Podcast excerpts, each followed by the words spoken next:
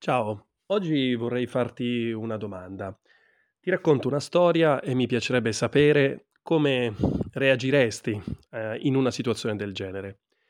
Eh, mettiamo il caso che vai in vacanza e vai su un'isola deserta e nell'unico albergo che trovi, eh, l'albergatore gentilissimo ti mette a disposizione la sua macchina e ti dice: Guarda, prendi la macchina perché quest'isola è molto grande, ci sono tantissimi posti belli da vedere, ma alcuni sono molto lontani, è impossibile andarci a piedi. Ma io ti presto la mia macchina. C'è in realtà alcuni piccoli problemi. Il primo è che il contatore della benzina non funziona, quindi non so quanta benzina è rimasta nella macchina e mh, purtroppo mh, non ci sono benzinai sull'isola. Quindi quando mh, finisce la benzina, non ti preoccupare, lascia pure la macchina eh, do- dove capita, poi vengo io a riprenderla. E eh, non ti preoccupare del, del- del consumo, Mm, se vai veloce o se vai piano o se vai lontano o se vai vicino, la macchina bene o male consuma sempre la stessa maniera, quindi decidi tu liberamente che cosa farne. Beh, in una situazione del genere penso che tutti sceglieremmo i posti più belli da vedere o più lontani, magari quella spiaggia che avevamo visto prima di partire, che però era molto lontana, oppure quel cocuzzolo della montagna impossibile da raggiungere a piedi, e quindi utilizzeremmo la macchina nel migliore dei modi. Ecco, ora prova a pensare se in realtà l'isola fosse la nostra vita e la benzina il tempo a nostra disposizione.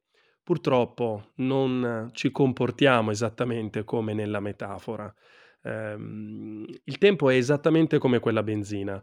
Non c'è un contatore per sapere quanto ce ne rimane, ehm, non c'è un modo per rallentare l'uscita. Il consumo della benzina era standard e anche il tempo scorre inesorabilmente alla stessa maniera e soprattutto non ci sono benzinai, non c'è un modo per aumentare il tempo a nostra disposizione.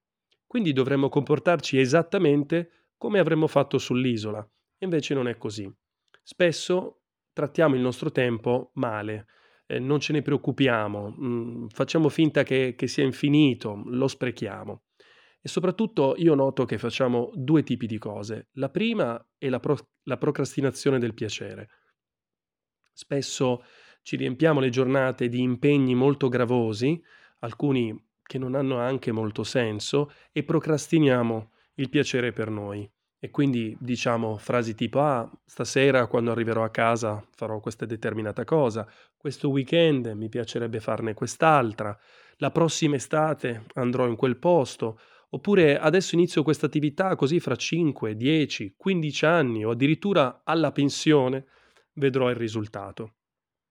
Questo è un atteggiamento bellissimo perché è molto ottimista, ma purtroppo nessuno ci dice se quel determinato giorno arriverà mai.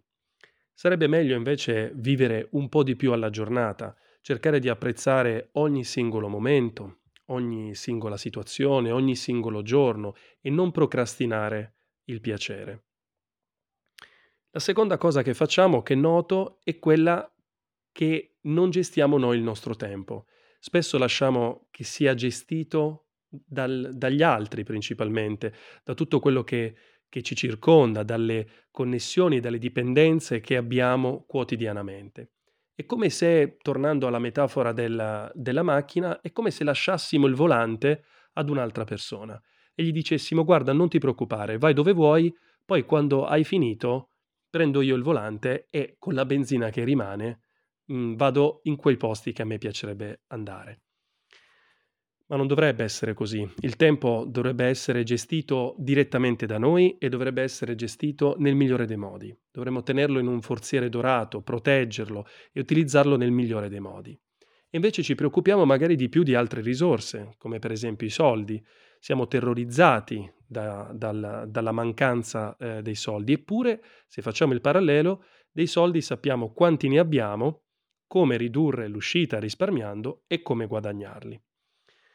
Insomma, questa è l'ispirazione di oggi, cercare di vivere in maniera un po' più consapevole gestendo meglio il nostro tempo. Mi piacerebbe tantissimo sapere cosa ne pensi di questo argomento e quindi ti chiedo, se ti va, di lasciare un commento all'articolo eh, legato a questa puntata del podcast e trovi l'indirizzo nel commento qui sotto. Grazie e buona vita.